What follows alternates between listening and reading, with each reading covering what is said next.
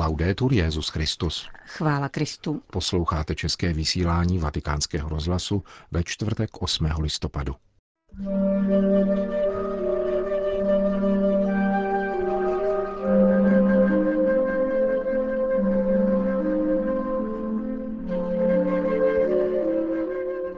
Svědectví prolamuje zvyk a dává poznat Boha, kázal papež František při raním v kapli domu svaté Marty. Petrův nástupce schválil sedm beatifikačních dekretů a deset dekretů o hrdinských ctnostech. Ejša Bibi konečně vyšla z vězení, její další osudy jsou však utajované. To jsou hlavní témata našeho dnešního pořadu, kterým provázejí Milan Glázer a Johana Bronková.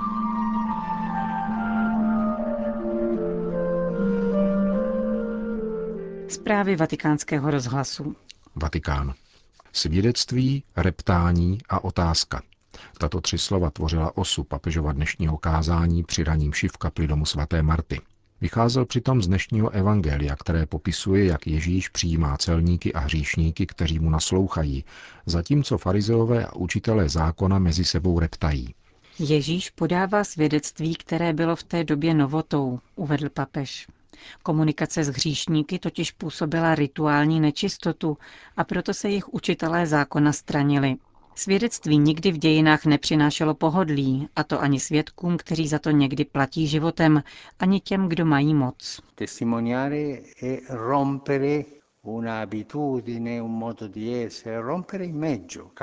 Svědectví je prolomením návyku, způsobu bytí, a nebo lépe než prolomením je změnou.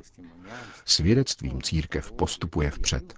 Svědectví přitahuje, nikoli slova, i když ta také pomáhají, ale svědectví přitahuje a umožňuje církvi růst. Svědectví podává Ježíš. Je to novost, ale ne zas tak docela nová, protože boží milosedenství existuje i ve starém zákoně. Zmínění učitelé zákona však nikdy nepochopili, co znamená milosedenství chci a ne oběť. Četli o milosedenství, ale nechápali, co to je. A Ježíš svým způsobem jednání, svědectvím, deklaroval milosedenství questa misericordia con la testimonianza. Svědectví vždycky láme určitou zvyklost a vystavuje riziku, pokračoval papež. Ježíšovo svědectví vyvolává reptání. Farizeové a učitelé zákona si mezi sebou říkali, přijímá hříšníky a jí s nimi. Neříkali si, podívejte, tento člověk bude asi dobrý, protože se snaží obrátit hříšníky, níbrž šířili negativní komentáře, aby zničili svědectví. Hřích reptání se objevuje každý den, v malém i velkém, poznamenal František. Namísto snahy o vyřešení neschody se v životě na to či ono reptá, většinou potichu, protože chybí odvaha jasně promluvit. Je tomu tak i v malých komunitách, farnostech. Důvodem reptání je nelibost nad nějakým svědectvím nebo konkrétním člověkem.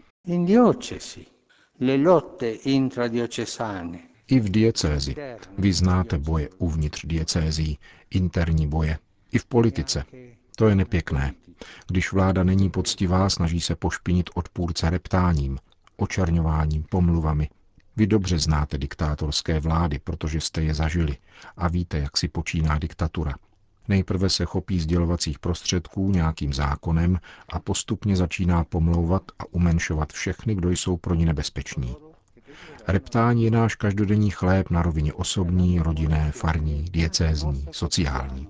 Sia a livello personale, familiare, parrocchiale, diocesano, sociale. Je to vytáčka, jejímž cílem je nehledět na realitu a nepřemýšlet, řekl dále Petrův nástupce.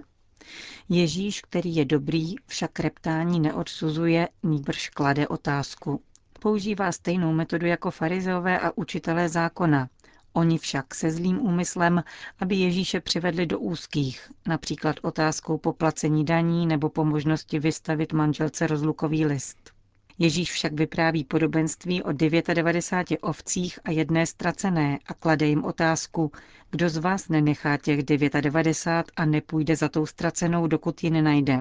Zdálo by se, že to musí pochopit, ale oni se zřejmě spokojili s těmi 99 a kalkulovali se ztrátou té jedné.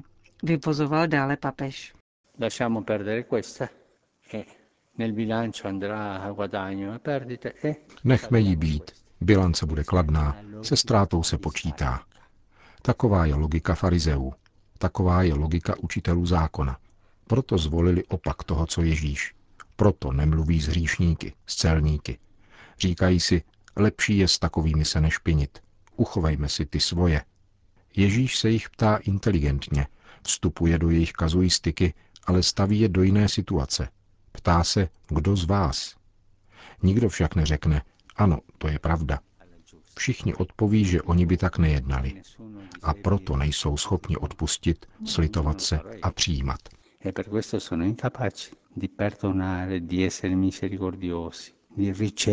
Všichni, kdo jdou cestou učitelů zákona, neznají radost z Evangelia. Kež nám dá pán pochopit evangelní logiku, která je opakem logiky tohoto světa, kázal dnes papež František v kapli domu svaté Marty. Vatikán.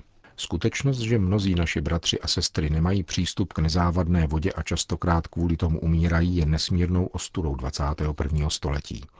Přitom právě do jejich zemí nezřídka proudí zbraně a munice, což jenom zhoršuje situaci poznamenanou korupcí a dílčími hospodářskými zájmy, píše papež František v poselství účastníkům Mezinárodní konference pod titulem Přístup k pitné vodě pro všechny, nakládání se společným dobrem.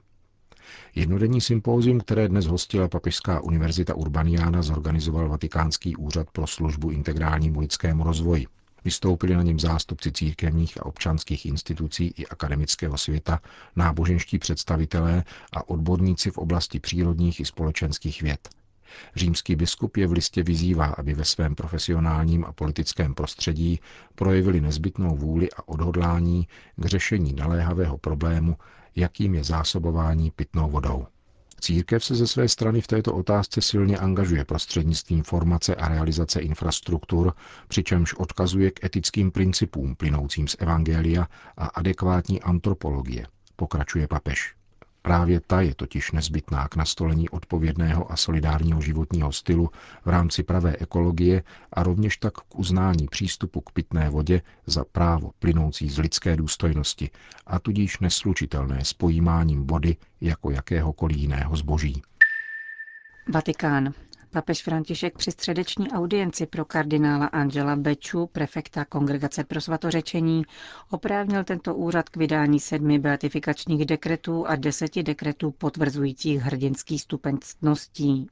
Dekret o tzv. ekvipolentní beatifikaci se týká augustiniánského bratra Michala Gjedrojiče, který se narodil kolem roku 1420 na Litvě a zemřel o 65 let později v polském Krakově.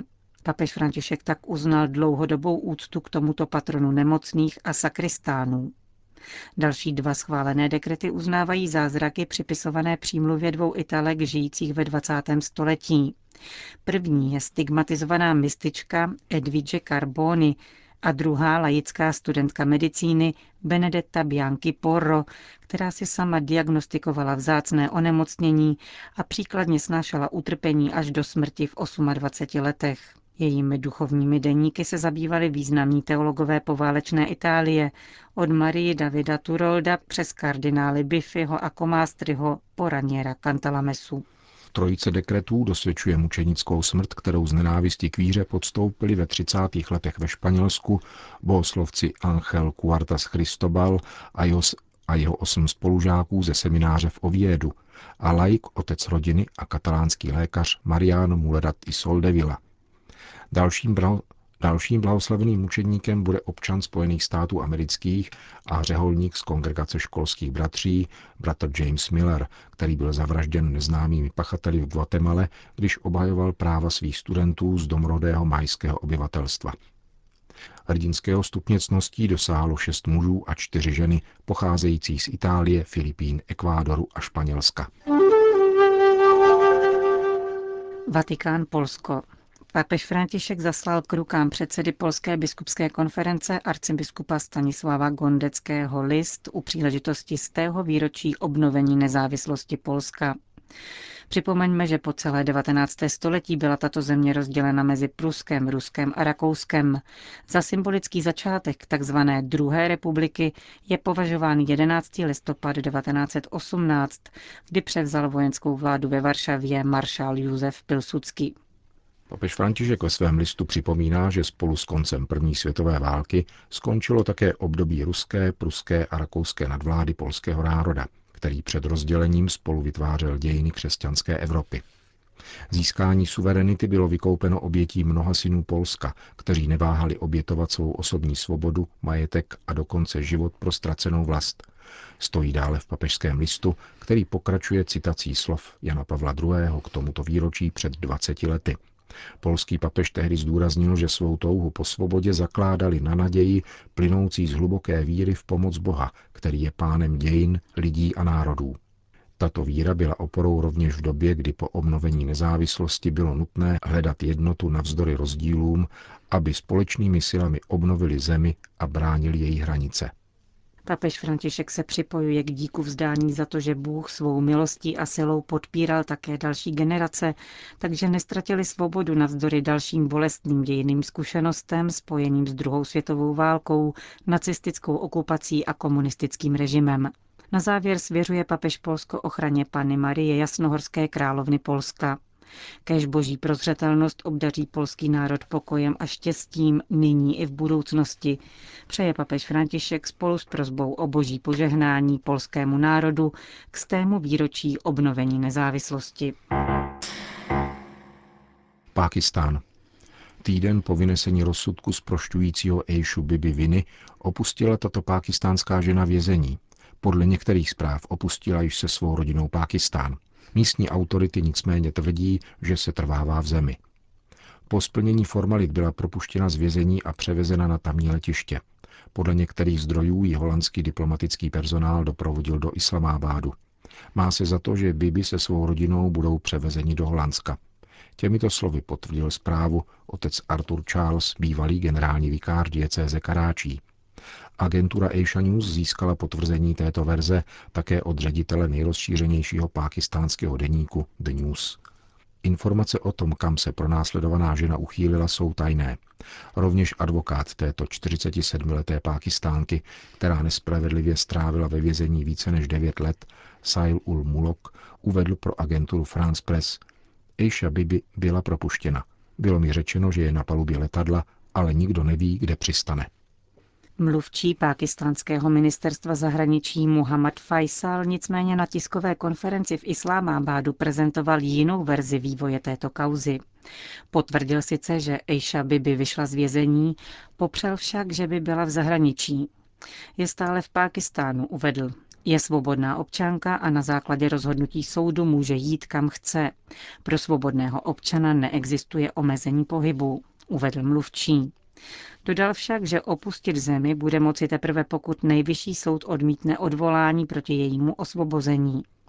Ministr pro informace Fawad Čudry označil za nezodpovědné chování některých sdělovacích prostředků, které rozšířily zprávu, že Aisha Bibi zemi opustila. Případ Eishi Bibi je delikátní záležitost, dodal a vybídl média k odpovědnosti.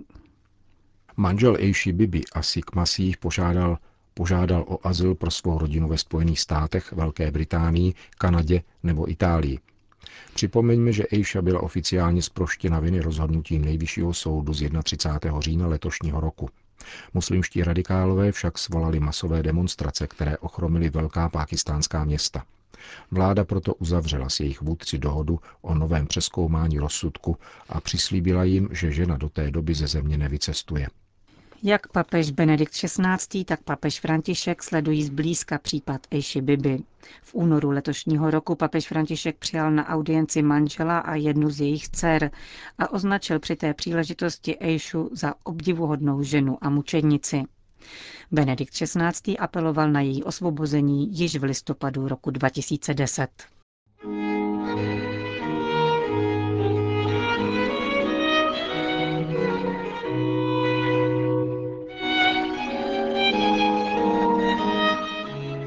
Končíme české vysílání vatikánského zlasu. Chvála Kristu. Laudetur Jezus Christus.